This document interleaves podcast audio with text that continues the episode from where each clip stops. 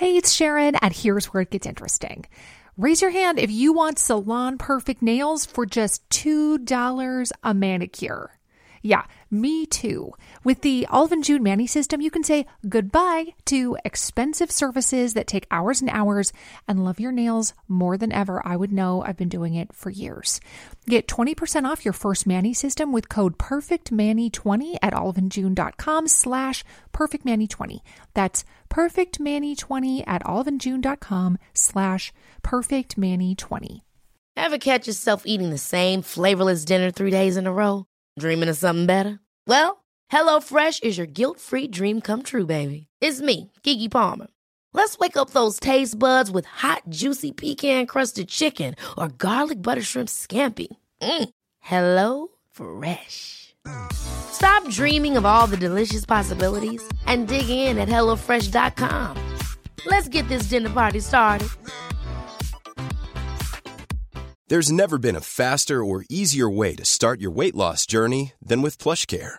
PlushCare accepts most insurance plans and gives you online access to board-certified physicians who can prescribe FDA-approved weight loss medications like Wigovi and Zepbound for those who qualify. Take charge of your health and speak with a board-certified physician about a weight loss plan that's right for you. Get started today at plushcare.com slash weight loss. That's plushcare.com slash weight loss. plushcare.com slash weight loss.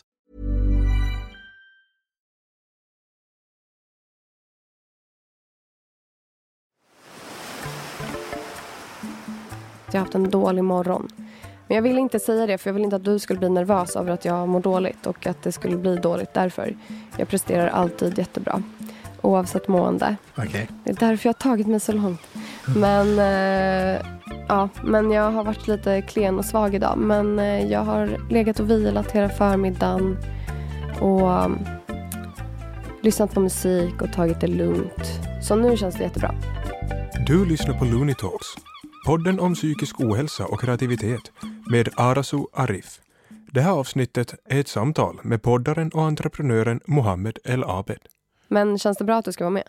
Det känns jättebra. Jag tycker att vi, eh, vi pratar om de här frågorna för lite. Ja. Och jag... eh, Ja, men det, du vet, det, det satte igång ganska mycket tankar inom mig. eh, Mm. När du frågade och, och också...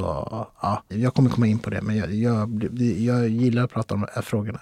Ja, men jag blev så himla glad för det. Jag är så glad att du ska vara med. Och idag så är jag faktiskt hos Mohammed El Abed i hans studio. Mohammed, du är poddskapare och entreprenör. Det ska vi prata lite mer om. Men det är så kul att vara här på Soundtelling. Välkommen. Tack så mycket. Hur mår du idag? Eh, jag, men jag mår bra. Jag sov lite dåligt, men jag mår bra. Mm. Jag mår bra. Jag, känner mig väldigt kul att få vara med och gästa. Jag gästar inte så många poddar. Nej, Så att, eh, nej, nu är det du som blir intervjuad. Det, det känns jättekul och jag blev väldigt glad över att du ville vara med. Och jag har lyssnat på din poddserie Secrets som har sänts i USA och som blev väldigt framgångsrik där. Eh, och jag har också hört en intervju med dig i P5. Eh, och sen så har vi mejlats lite inför, den här, um, inför det här samtalet. Så jag ser verkligen fram emot att gräva lite i allting med dig som jag har eh, hört och lyssnat på och som jag har fått ta del av. Och jag skulle liksom därför vilja börja i, i din barndom. För de som inte har lyssnat på Secrets och din intervju. Kan du berätta lite om vad som hände när du var barn? Alltså, ska, ska jag börja? Nej, men, eh, alltså Secrets, den heter Showcase Secrets och det är en podcast som, som kommer utifrån från ett av mina trauman från barn. Och jag, eh, det som är, eh, är, jag är uppväxt i Kista, mina föräldrar kommer från Marocko, jag är uppväxt med min mamma ensamstående och sex, fem syskon, helsyskon har jag som är äldre än mig och jag är yngsta barnet. Men det som då för mig var att jag, när jag var 12 så, så dog min mamma helt plötsligt. Eh, från ena dagen till den andra. Jag var där. Hon var inte sjuk eller så innan liksom. Nej, det inte var vad ni inte. visste. Nej, Mm. utan hon fick en hjärtattack och, och, eh, och, och dog. Mm. Och, och det har ju, i och med att jag var så ung så, så, så skapade jag, som, som man kanske gör som barn, att eh, om en barn åker ut, är med om något sånt där, jag var ju där, är att, att jag blockerade ganska mycket. Mm. Jag slutade prata. ehm, jag fick ett beteende som att jag stängde bort mig från mina systrar. Mm. Eh, jag tror jag stängde bort mig. Jag, jag avskärmade mig från allting som, hade, som påminde om min, min mamma. Och det har satt sina spår inom mig ganska Mm. mycket idag. Och jag tror att det tog ganska lång tid innan jag eh, började, eh, börja be, alltså jag bearbetar hela tiden. Alltså, det- det är som att jag har eh, de senaste, ja, men de senaste tio åren, eller senaste, tio, alltså senaste typ kanske 15 åren, så är det som små vågor som kommer och, och sköljer över mig. Och så är det någonting som händer i mitt... Eh, alltså det kan jag koppla till eh, oftast någon relation som, som eh, har- har, inte går rätt, rätt till, vare sig det är med vänner eller med partners. Så, är det, så väcker det ett slags trauma som då oftast har härleda från till eh, den 5 juli 1992, när mamma gick bort. Men om vi stannar upp lite där. Ehm, du var 12 år och du fick flytta in hos din stora syster. Och hon var 20 år äldre. Mm.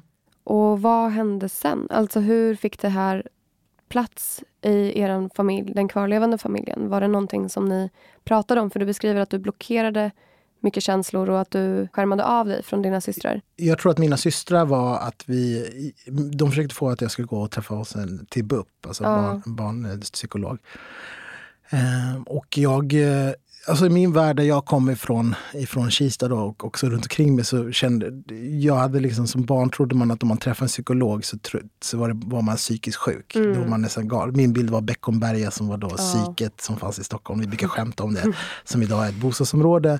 Men då brukar man säga att ah, du kommer hamna på Beckis och bli galen. Och så hade man någon bild om de här människorna i, i, i alltså, i fastbundna armar. Men visste du vad Beckomberga var när du var 12? Ja men det var ju, alltså, när jag växte upp så var det en, en sån här skröna typ att man, sk- man, man kunde reta barn att du kommer hamna på Beckis. och så Ah, fanns det shit. liksom så här spökhistorier Okej. och så skrämmande historier om folk som kom från Beck, Beckomberga Mm. och, och tog barn. Alltså, ganska, så att jag, så att jag, när jag, när jag gick, träffade psykolog så jag har väldigt lite minne men jag var ganska fast besluten om att jag inte, jag var inte galen. Mm. Så att jag ville inte gå dit. Eh, det är ju fördomar. Mm. Och också jag tror några där fördomar liksom med vår bakgrund och var vi kommer Ja, ifrån, att, såklart. att gå, gå till Mm. terapi. Men, men, och sen tror jag nog att i min familj så har vi inte varit så bra att prata om vad som hände Mm. när mamma dog och efter.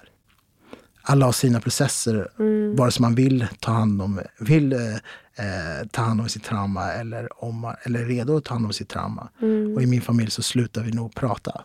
Ja, och där tänker jag att du slår an i någonting som är ganska viktigt för den specifika erfarenheten av att också ha migrantbakgrund. Kanske, du är född i Sverige. Ja. ja men eh, liksom att ha en familj som, där alla kanske inte är födda i Sverige och liksom har kommit hit.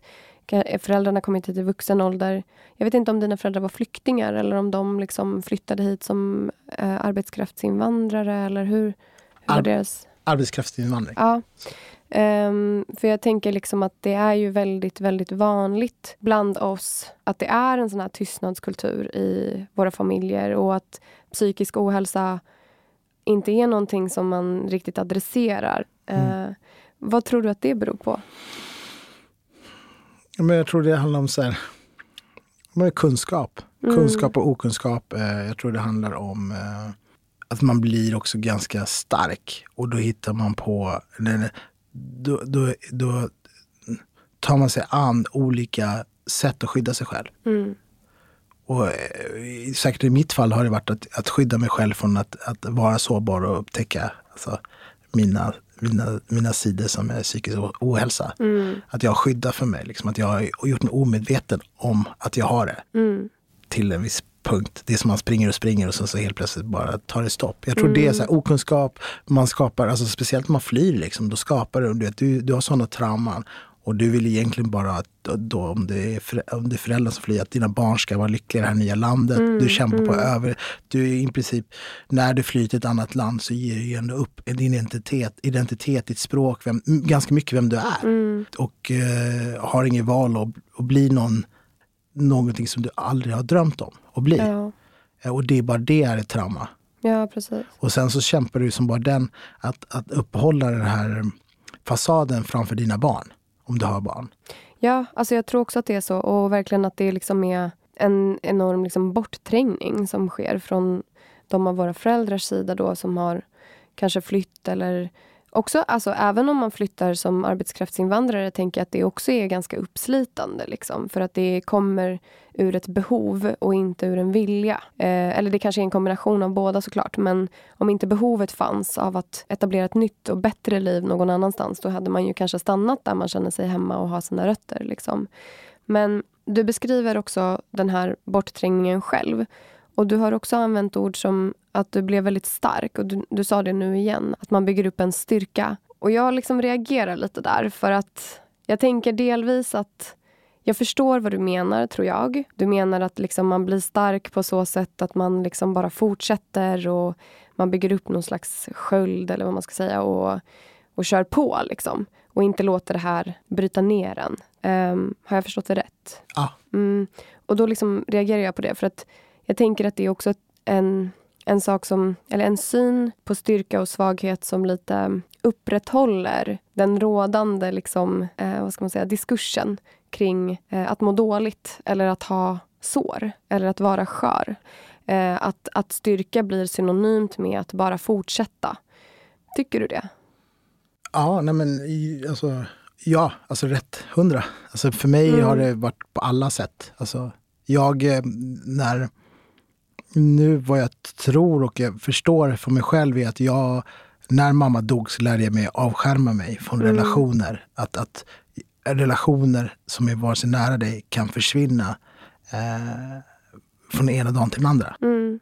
Vilket gör att du måste vara stark och bara blicka framåt. Men är det verkligen att vara stark? Nej, men i mitt fall var det... Nej, jag tror att man inbillar sig själv. Jag tror, mm. inte att, jag tror inte att det är att vara stark.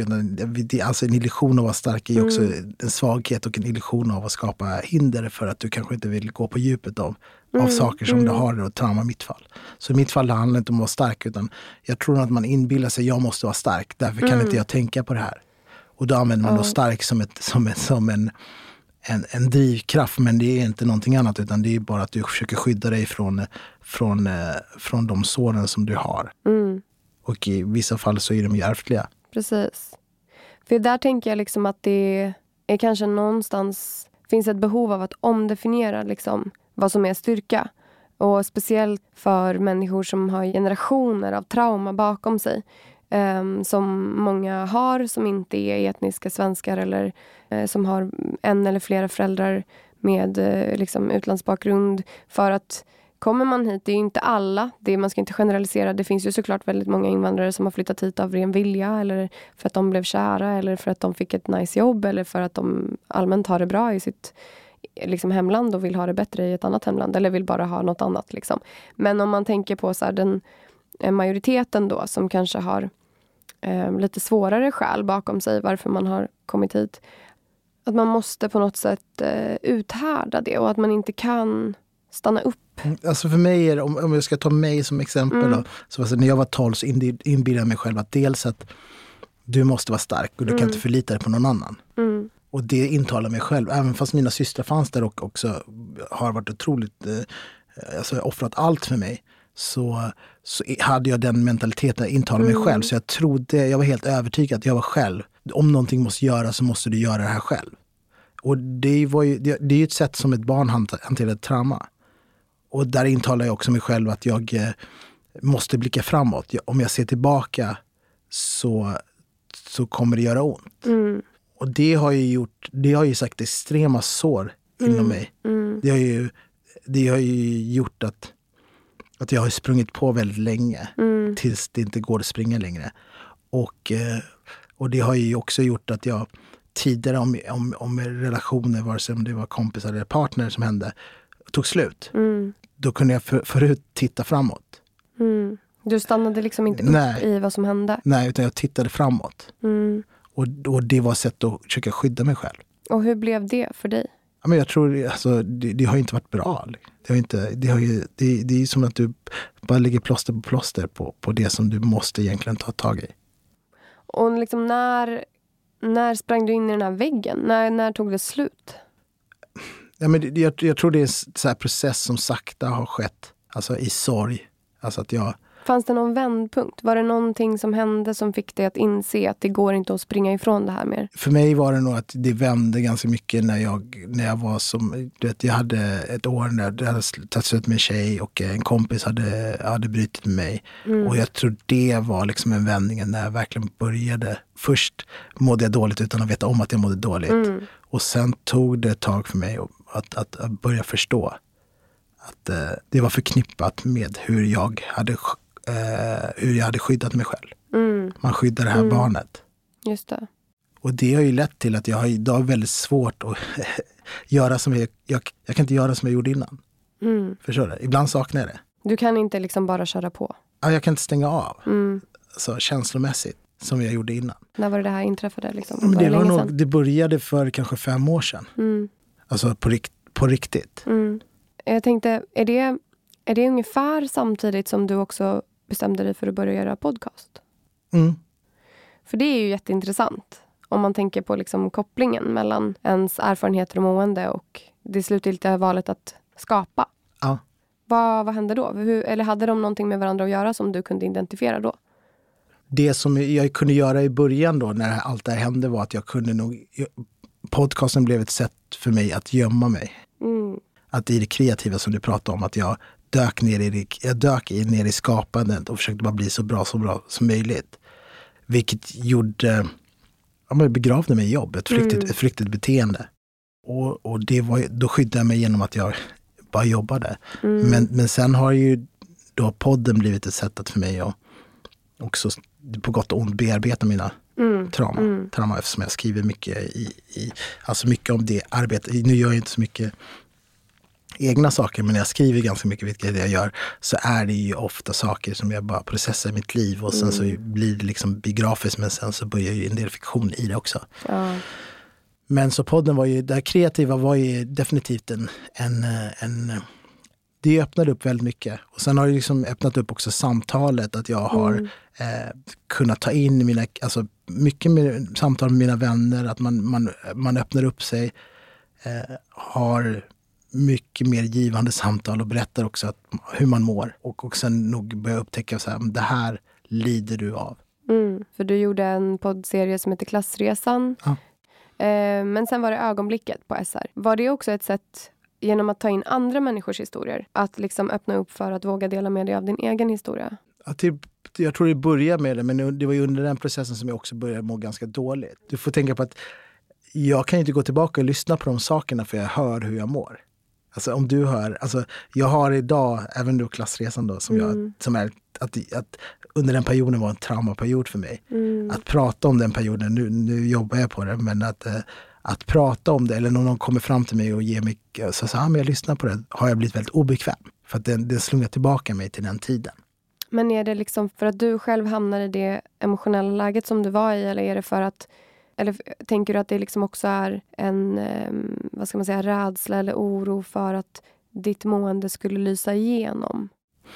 Nej, utan det är att jag själv hamnar i det emotionella mm. läget. Om jag lyssnar på det, vilket jag väldigt sällan gör, mm. så är det som att jag slungas tillbaka. Och jag hör på min röst att jag inte mår bra. Jag hör att jag är i samtalet, men väldigt ofta är jag inte där för att jag inte mår bra. Men jag vet inte om det. Att du är liksom närvarande men frånvarande, typ? Ja. Det är typ som du, om du, du skriver väldigt mycket. Mm. Det måste finnas texter och vissa texter som du knappt kan läsa för att det gör så ont. Ja, som ändå känns som att det inte är jag som har skrivit dem. Ja. För att det finns den här, det här avståndet mellan en själv och ens känsloliv. Typ. Mm. Men det är verkligen så speciellt för att det blir ju på något sätt som att ta någonting inifrån och lägga det utanför sig själv och sen ändå inte vilja ta i det. Mm. Är det så för dig? Ja, men så är det. Jag tror, ja. det så, jag tror att jag har svårt att jag lyssnar ju på grejer men jag har svårt att lyssna på vissa saker som jag gjort för att det slungar tillbaka, tillbaka mig till den tiden. Alltså jag blir bättre och bättre på det men det, det, blir som att bara, alltså mm. det som man, man, blir så här. Och sen så inser man, man hörs hur skör och omedveten man är på sin röst. Sen, sen har jag, jag tror nog liksom att jag var inte medveten, jag pratade nog, alltså jag hade väldigt svårt att förstå ångest. Jag har alla de symptomen som är för panikångest eh, nej, panik, prestationsångest. Och jag hade väldigt svårt att förstå ångest innan. Jag tror att man måste förstå ångest innan när Ahang Bashi, som, du, som du kommer med, hennes, när hon, när hon kom ut med sin dokumentär Skörheten, det var liksom, den berörde mig väldigt mycket. Eh, eh, och jag har tittat på den igen ett par gånger och den är ju väldigt, ja men den var, jag hade för typ så sex år sedan, då kommer jag ihåg att jag var med något tillfälle och då sa jag till, jag, jag var med min dåvarande tjej och så Aang där och så sa jag till Aang så här, ja men typ så här, du skulle må bra av det här Aang på ganska så här slappigt sätt. Alltså, typ må bra av att göra film? Nej, jag skulle må bra av lite positivt i ditt liv. Ah, okay. Och det var som att jag inte tog in hennes eh, att hon hade ångest. Mm. Alltså jag var lite som, som hennes föräldrar, hade svårt ja. att förstå ångest. Du bara, äh, shake it off. Ja, och så då min då, hon skällde ut mig liksom oh. efter. Och jag hade liksom fortfarande svårt att ta in det. Men nu i efterhand förstår jag, liksom, när jag har sett Ahangs film och, och också börjar själv börja eh, förstå min egen, min egna prestationsångest. Mm. Att, jag förstår att jag kunde inte ta in ångest för att jag hade typ stängt ut det innan och, och såg inte det som någon utmaning eller no, no, någonting man, man har och människor lever med. Oh. Förstår du? Jag har bett om ursäkt till det här, om man kommer inte ihåg det. Men jag bad om ursäkt om, om det, det tog ju lång tid. Men, men när hennes film kom så, så, så öppnade det eh, saker inom mig mm. på ett sätt som jag inte hade kunnat tidigare relatera på. Hur? Vad hände när du såg den? Nej, men jag, jag såg det här med, med jag började se min, min prestationsångest. Jag mm. se vad jag har levt med jag börjar se beteende som jag haft tidigare, eh, som jag inte själv hade kunnat sätta fingret jag, jag tror att jag har ignorerat de problemen tidigare. För att jag, hade inte, jag förstod inte att, att jag levde med det. Fanns det en igenkänningsfaktor eller var det bara liksom att rent intellektuellt när du ser det här så inser du att vänta lite, jag har ju faktiskt också en massa saker att ha ångest över. Men att den känslomässiga kopplingen inte inträffade på en gång, eller hur var det? Ja, nej, men det är nog intellektuellt börjar jag där mm. och sen så, börjar ju, sen så händer det ju saker att jag också var i den här processen där jag började första gången. Där jag började verkligen ta in min egna, alltså att, att må dåligt. Jag tillät inte mig själv att må dåligt innan. Nej. För att jag hade byggt upp de här skydden. Kan vi prata lite om de här skydden som du hade byggt upp? Ja. Du har liksom varit inne lite på prestationsångest och eh, det här starka drivet och den här önskan om att komma framåt hela tiden. Hur har det tagit sig uttryck genom ditt vuxna liv? Det har varit att jag bara kört ett extremt tempo framåt. Ja. Att jag har liksom höjt ribban hela tiden. Eh, för att utan att fråga mig själv varför jag höjer ribban. I karriären? Ja, i karriären. Ja. Utan att fråga mig själv liksom så här, mm. varför höjer ribban? Varför är jag inte nöjd? Ja, mm. och jag har också eh, när jag har mått dåligt utan att veta om att jag har mått dåligt så har jag då blivit en enkel eh, eh flyktväg har blivit att jobba ännu mer. Det tänker jag också är generellt, men kanske också någonting som är lite mer vanligt hos män. Jag vet inte om det är så, men det är en känsla jag har. Men jag kan samtidigt känna igen mig i den här liksom viljan och förmågan att verkligen bara gräva ner sig i typ jobb. Ja. Och att så här, det blir det enda meningsfulla på något sätt. Men tror du att det liksom också har att göra med att det har varit liksom a gendered coping strategy? Hur ska jag säga det på svenska? En, en överlevnadsinstinkt kopplat till kön. Ja. Eh, nej men jag, jag tror att eh, Alltså det är så svårt att säga. Alltså det här, jag vet att det är så kopplat till, min, alltså till en överlevnadsinstinkt som jag skaffade när min mamma gick bort. Mm.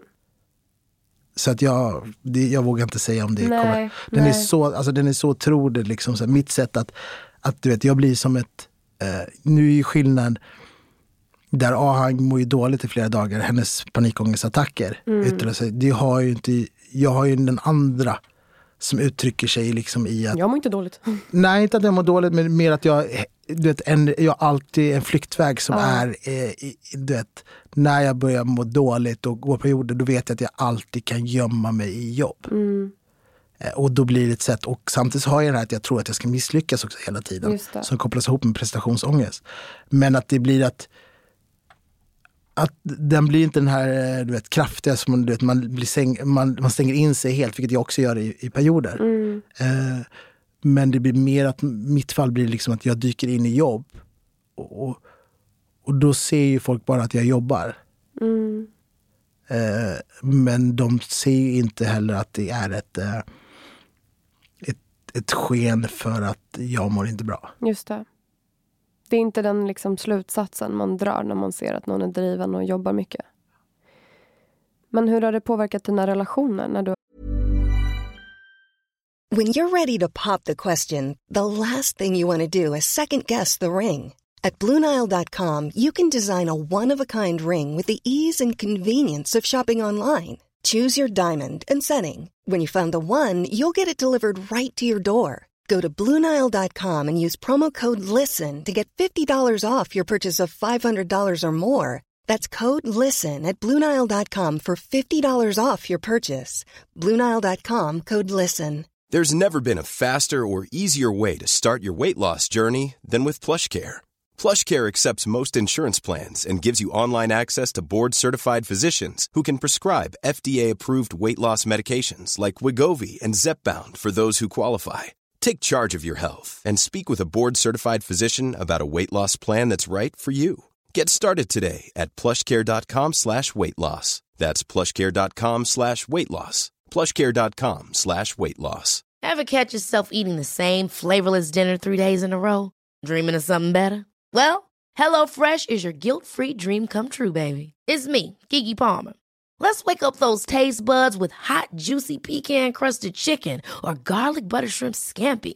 Mm. Hello Fresh.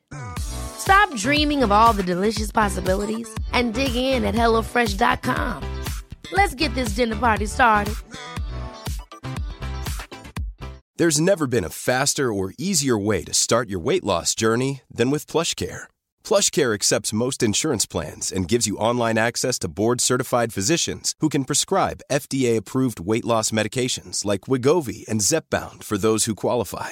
Take charge of your health and speak with a board-certified physician about a weight loss plan that's right for you. Get started today at plushcare.com slash weight loss. That's plushcare.com slash weight loss. plushcare.com slash weight loss. Ryan Reynolds here from Mint Mobile. With the price of just about everything going up during inflation, we thought we'd bring our prices down.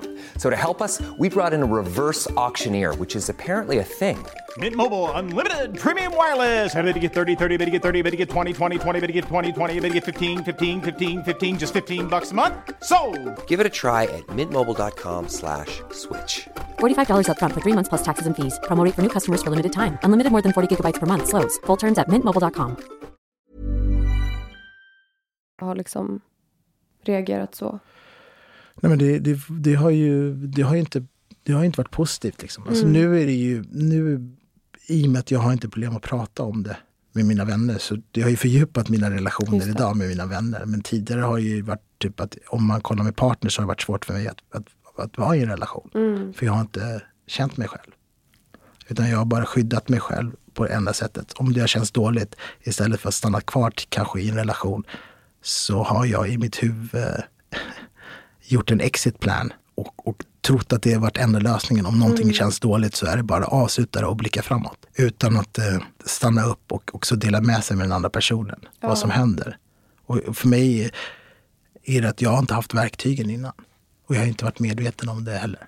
Jag känner igen mig i det faktiskt. När man inser det så bara gud, det är ett sånt enormt arbete att göra med sig själv. Har du liksom påbörjat en sån resa? Det låter ju som att du har det redan för fem år sedan.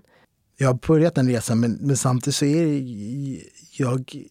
Privata Mohammed är väldigt olik Jobb Mohammed. Men Jobb Mohammed är ju lite mer som en robot nästan som skulle kunna gå över lik. Alltså den bara, den bara kör på. Medan den andra då kanske intellektuellt ser att nu gör du grejer som inte är okej.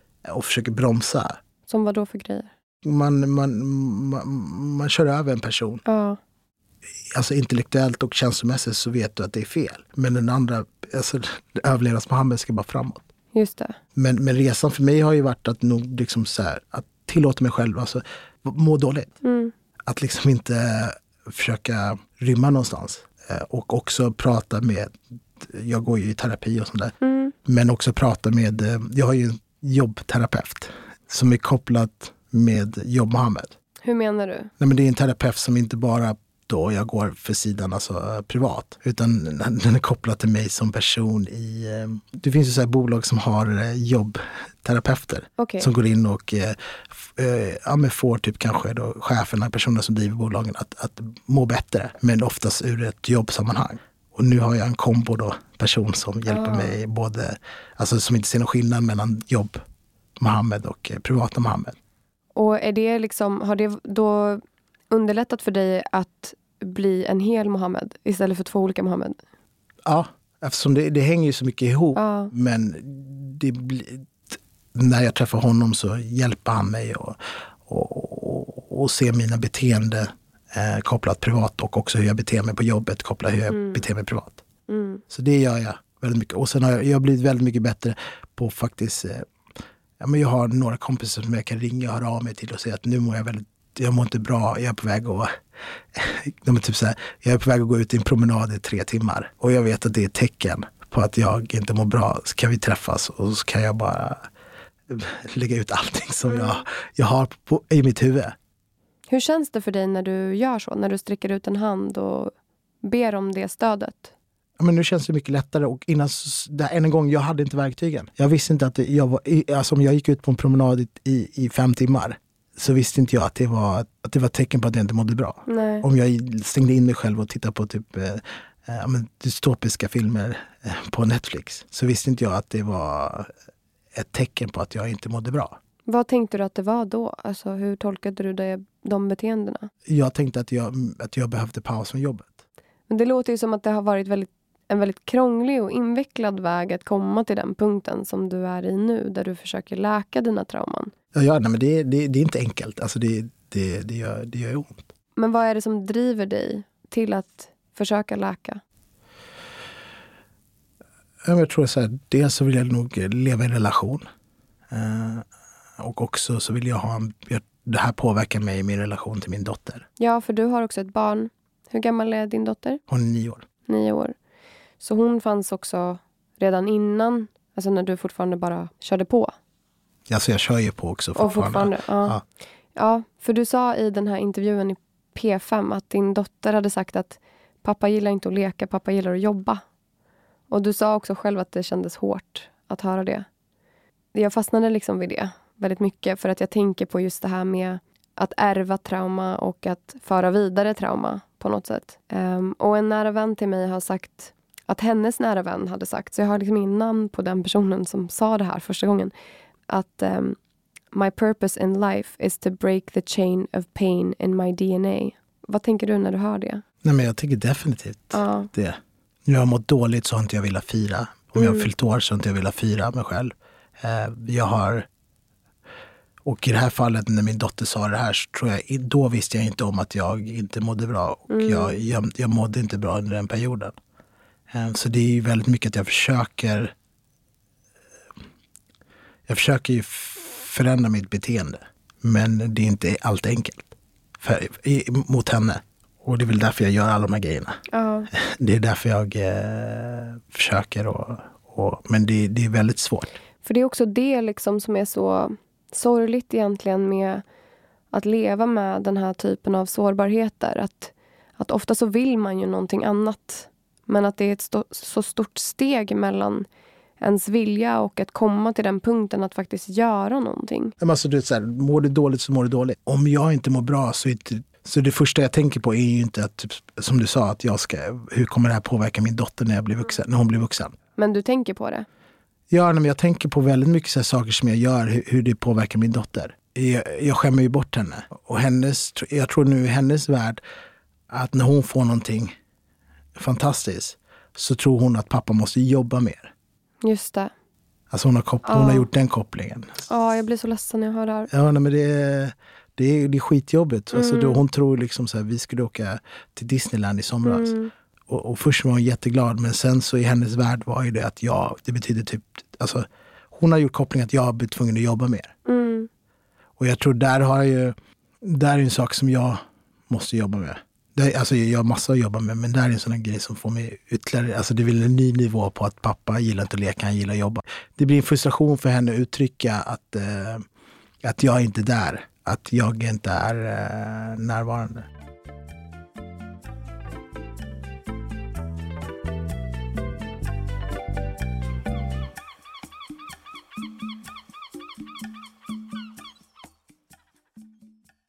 För du har liksom under de här senaste åren byggt upp ett litet imperium. Ja, med, tillsammans med några andra också. Tillsammans med några andra, Ja. precis. Hur började det? Alltså det är, jag driver det här byrån som heter Soundtelling som, Mm. som gör poddar och eh, Där vi sitter nu? Precis, och gör ljudberättelser och radio och dokumentärer etc. Och, och det var nog att vi, vi jobbade på en annan produktionsbyrå innan, eh, pro- produktionsbolag, jag och Martin, som, ah, Martin Jonsson som jag, jag träffade där och sen så träffade vi då Anders Moreno och då började vi se att det började hända grejer i USA som jag blev väldigt inspirerad av och jag har ju aldrig, jag har ju aldrig drömt om att göra radiopoddar på det sättet. Jag, visste, jag visste inte om att de drömmarna fanns inom mig. Och det var väl så jag kom in på, på podd. Och det gjorde ju att, eh, att jag såg så mycket möjligheter av det som jag gjort tidigare i, i, i min karriär tillsammans. Att man kunde bygga upp som en slags mini eh, media slags reklambyrå. Eh, och det är väl det Soundtelling har blivit eh, nu. Mm. Nu är det ju lite, lugn, alltså lite lugnare nu. Alltså jag hade inte kunnat sitta här och göra den här intervjun på samma sätt kanske för ett halvår sedan eller ett par Nej. månader sedan. Nu när vi är ganska många anställda. Mm. eh, Jag bara, eh. För oss båda. Ja, precis. Nej, men det, det, det, det, det, jag börjar vänja mig nu att jag har liksom folk som, som eh, vi, jag håller på och bygger saker tillsammans med. Mm. Men det är en svår process alltså, i och med att jag har den här som vi pratade om ganska tidigt med att, i början här, av att jag känner att ehm, jag måste klara mig själv. Mm. Jag kan inte förlita mig på någon. Har ju gjort att jag har ju väldigt svårt att eh, slä, släppa från ge mig, alltså, Jag är svårt att ta in hjälp. Och, och det hänger ju alltid ihop med också typ, när jag mått dåligt innan. Jag har svårt att ta in hjälp. För att jag har, varit, jag har alltid fått förlita mig på mig själv. Eller jag har trott att jag alltid måste förlita mig på mig själv för att lösa saker. Men när insåg du att du inte måste det? Alltså, Eller har du ens insett det? Jag jobbar på det nu, Ja. alltså fortfarande. Liksom. Men, men, alltså mycket är nog med min dotter. Alltså, Mm. du vet, nu, nu är jag inte så att feminist, jag upptäckte feminism med min dotter. Nej. Utan, men, Men vadå, du kanske gjorde det? Det var många som gjorde det. Like, det kan man väl erkänna också. Det är lugnt. nej, men, nej, men det- jag, jag tror att eh, när min dotter föddes så var jag, jag ville att hon skulle ha mina liksom, survival skills och mina eh, street smart skills. Ehm, m- men tillsammans med då hennes mamma så insåg jag väldigt mycket att, eh, att, att, att, att eh, min dotter har en möjlighet att ha en normal uppfostran där både jag och hennes mamma finns där. Eh, och medan jag tidigare då hade en idé om att hon ska klara sig själv. Hon ska lätt Ah. tidigt få, få, få, få överleva. Ja. Lära sig, om hon ramlar så, så förstår hon att då ska hon inte ställa sig på den stolen igen.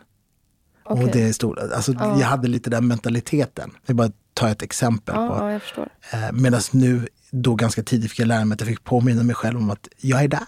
Alltså, hon behöver inte lösa någonting själv, vi finns där. Eh, och det tror jag att det börjar som en process, att, alltså där jag upptäcker det här beteendet som jag försöker att förändra. Jag jobbar på att förändra det. Men det är lång väg kvar. Och det är väldigt fint, tänker jag. Alltså att um, upplevelsen av att bli förälder kan, um, kan göra så mycket saker som man på något sätt har flytt från plötsligt akuta. Liksom. Att de helt plötsligt står framför en och bara oh my god, det här är du, det här är dina issues. Du måste ta tag i det här för att nu har du den här lilla människan som räknar med dig. Men samtidigt också lite tråkigt eller sorgligt om det ska krävas att bli förälder för att komma dit. Hur tror du att det hade sett ut för dig om du, om du inte hade fått din dotter då? Det är en bra fråga. Alltså, jag, jag vet, alltså, jag, eh, alltså det är inte bara min dotter som har... Jag, alltså, jag gör ju inte det här för min dotter utan jag Nej. gör det för mig själv också. Eller jag måste göra det för mig själv Mm. för att sen då kanske ge det för min dotter. Men jag, jag tror kanske att, att det, det är som alla trauman, det väcker ju mycket trauman. Mm. Alltså, jag är tacksam, alltså min dotter förutom eh, Förutom eh, att, att ha ett barn som jag då vill ha om man vill ha barn. Eller om man kan få barn, vilket inte alla kan få. Så, så har det väckt jättemycket saker inom mig som, att jag, som jag kom, börjar ta tag i. Och som jag hela tiden ständigt upptäcker. Jag tror den här resan är... Sen behöver man ju, sen är det ju så här relationer som har tagit slut, relationer som har påverkat en under resans gång. Som också har väckt saker som gör att saker som jag, jag, jag tar till. Alltså jag tror det, för mig tog det väldigt lång tid för mig att förstå att jag hade inte en normal uppväxt. Alltså, och erkänna det för mig själv. Men först måste man förstå det. Det är som det där Ja, med ångesten, att jag förstod inte ångest som symptom. Men när jag börjar förstå det med allting annat, då börjar jag lägga ett plus ett ihop. Mm. För jag är också intresserad av hur, liksom, eller om du upplever att det fanns en koppling mellan allt det här och liksom insikterna om de sakerna. Insikten om vad du behöver konfrontera och valet att helt byta karriär. Jag tror nog bara att jag... Eh, alltså jag, växte inte, jag växte inte upp med, med det här kreativa runt omkring mig. Så jag har ju aldrig vid tidig ålder börjat förstå att man kunde göra det här. Alltså man kan skriva bok, man kan skriva med teater, man kan jobba med radio. Man kan men har du haft en sån längtan? Jag tror nog att jag haft en sån längtan, men den väcktes med podcasten. Och i och med att jag alltid haft den här överlevnadsinstinkten instinkten, så, så har det aldrig varit... Att göra det här karriärsbytet har inte varit så svårt. För jag har alltid vetat att jag kan alltid gå in 110 eh, eller 150 och, och bli bra på någonting. Samtidigt som du också alltid haft en rädsla för att misslyckas. Ja. Hur har de två sakerna gått ihop? Jag tror nog att de är... Det har gjort att jag höjt ribban hela tiden. Och det är som att för att liksom komma bort från misslyckandet är att jag har haft svårt att ta in beröm och ta in eh, typ om folk säger saker och, och njuta av framgångarna. Och istället har jag ett sätt för att försöka komma bort från misslyckandet har varit att jag bara ångat på. Så om jag säger så här, jag har lyssnat på Secrets. Jag tyckte det var svinbra, så liksom välgjort, otrolig research, spännande, liksom dramaturgiskt intressant. Det var så himla välkomponerat på så många olika sätt. Superbra gjort. Asbra jobbat. Du gjorde det inte själv, men du och de som hjälpte dig, eller som jobbade med dig. Fan vad grymma ni var. Ja. Hur känns det? Nej, men det känns, tack så mycket. Men det, det är jobbigt, Känns det jobbigt? det är alltid jobbigt att ta Ja. in. Jag tycker det är jobbigt att ta in. Det påminner mig också, liksom, det, det är det här hela tiden att allting slungar ju lite tillbaka mig till, Ja. till den perioden. Men, men tack, eh, men det, det är svårt att ta in. Och, och hur, vad händer liksom när du... Vad händer nu? Vad, alltså, vad händer i din kropp? Vad tänker du? Vad väcker det? Liksom? Instinktivt så vill jag alltid försöka byta samtalsämne så fort som möjligt. Jag blir lite bättre på det, men eh, det, det, det, det är instinktivt alltid försöka byta samtalsämne så fort som möjligt. Och i liksom den här kreativa processen, får du ångest i den kreativa processen? Ja, men det får jag. Alltså, när vi, vi hade ju typ en idé om att vi skulle göra en podcast alltså, på, alltså, mot den amerikanska marknaden. Och så när vi, eh, när vi fick Secrets, vilket gick ganska fort från att vi startade Soundtelling, vi fick ju det efter, ett halvår efter. Då gjorde jag ingenting på fyra månader typ. Vad menar du att du inte gjorde? Jag rörde inte det. Alltså projektet? Ja, utan jag hade sån otrolig prestationsångest över att hur fan ska jag lyckas med det här? Och då kommer jag ihåg att det var ju, alltså i Secrets händer så sjukt mycket saker som det är personligt. Jag försöker ta reda på att jag, jag, har en halv, jag får reda på att jag har en halvsyster som heter Maria eh, när jag är 12 år i samband med att min mamma går bort. Och då ska jag försöka ta reda på hur kommer det sig att Maria blev en hemlighet? Alltså någonstans är det någon som har tagit beslut, hon är en hemlighet. Och det är ju en väldigt personlig sak att du träffar, och jag försöker lära känna mina föräldrar som inte lever. Eh, Jag pratar med de systrarna som, känner, som vill prata. Och det är så mycket som händer och det är så mycket saker som jag får reda på om min familjehistoria. Och sen blev det också så tusen samtal med alla då, mina polare som har samma, alltså, som har samma bakgrunder. Och du vet, när man har det tempo som vi hade så, så var det väldigt svårt att ta in allting. För du skulle hela tiden producera. Det blir lite lättare ibland. Alltså det blir liksom så här, samtalen blev inte så, blev inte lika jobbiga. Nej, för det fanns ett syfte Ja, som var ett annat syfte än att läka. ja. Men sen blev det ju ett sätt att läka. Alltså, jag, ko- jag har kommit närmare några av mina systrar på ett sätt som jag aldrig gjort innan.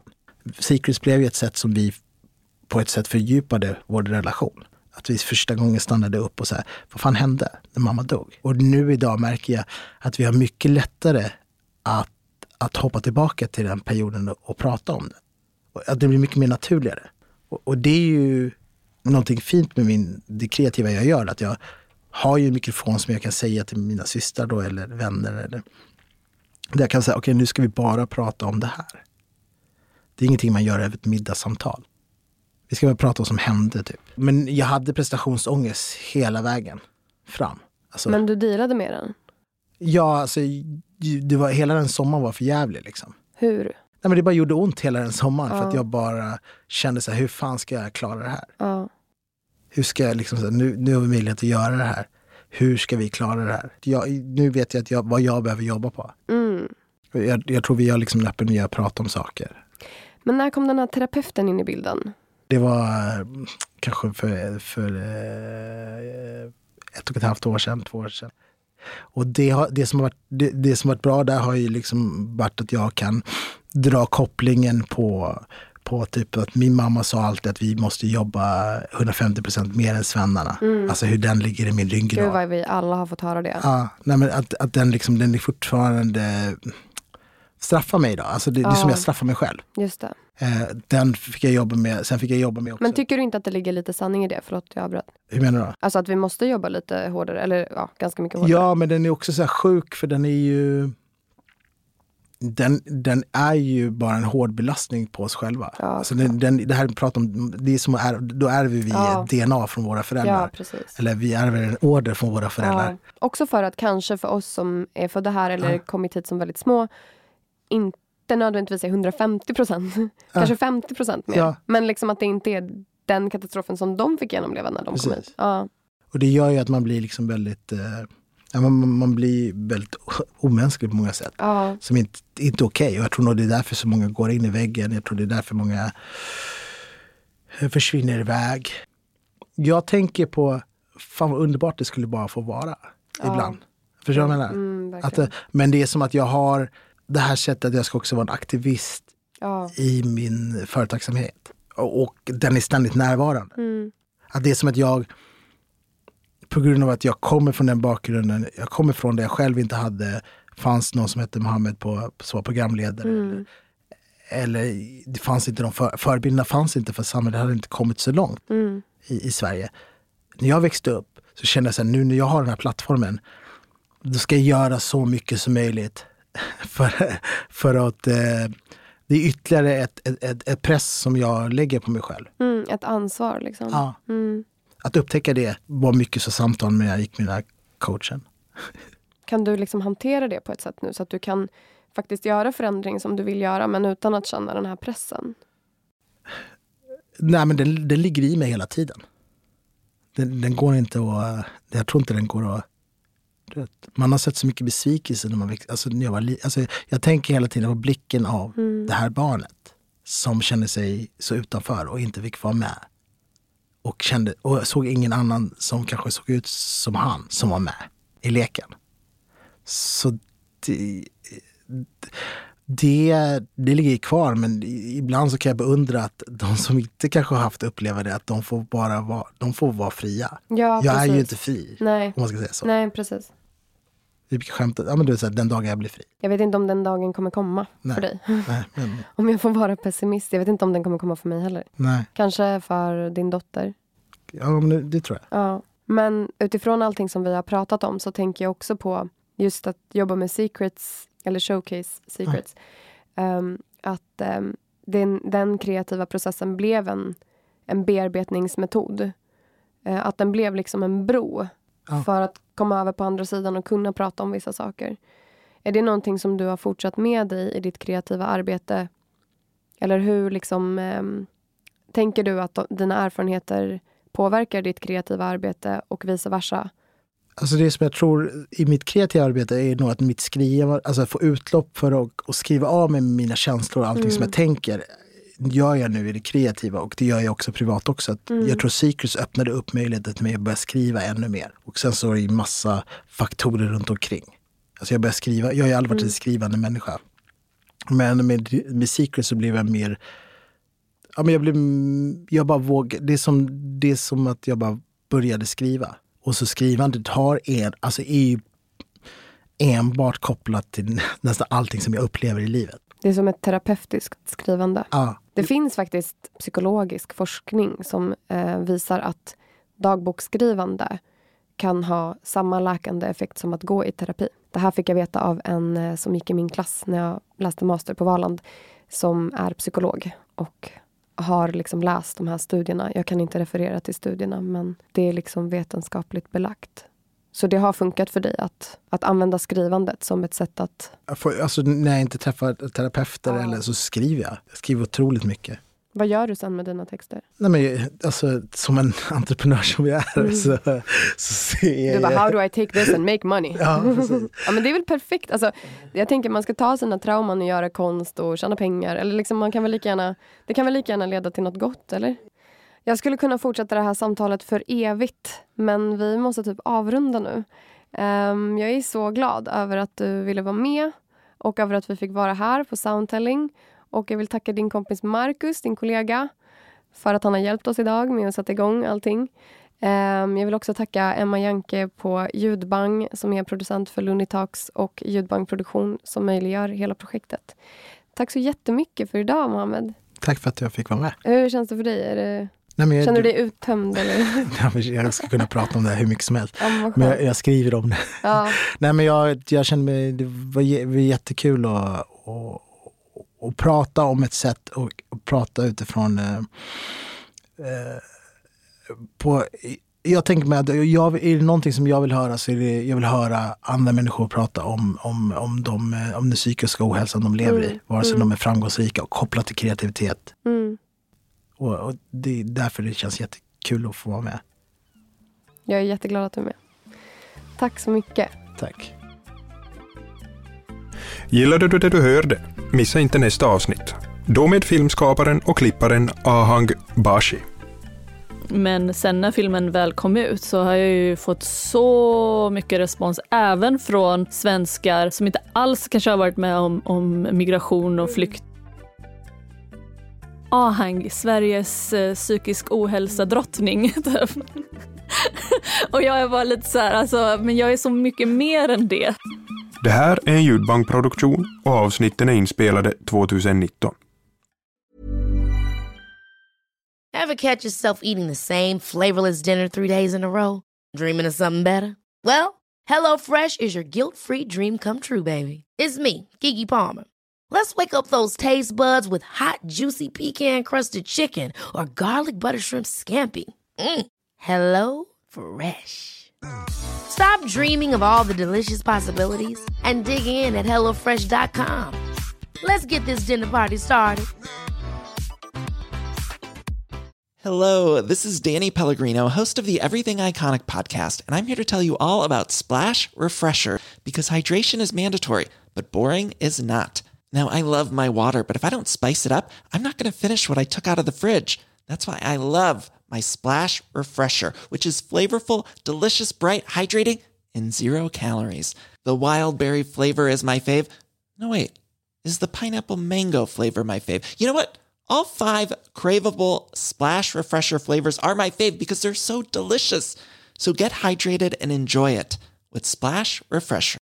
How would you like to look five years younger? In a clinical study, people that had volume added with Juvederm Voluma XC in the cheeks perceived themselves as looking five years younger at six months after treatment. Look younger, feel like you. Add volume for lift and contour in the cheeks with Juvederm Voluma XC. Reverse signs of aging by adding volume to smooth laugh lines with Juvederm Volure XC. For important safety information and to find a licensed specialist, visit juvederm.com. That's J U V E D E R M.com. Not for people with severe allergic reactions, allergies to lidocaine, or the proteins used in Juvederm. Common side effects include injection site redness, swelling, pain, tenderness, firmness, lumps, bumps, bruising, discoloration, or itching. There's a risk of unintentional injection into a blood vessel, which can cause vision abnormalities, blindness, stroke, temporary scabs, or scarring. Talk to a licensed specialist to find out if it's right for you.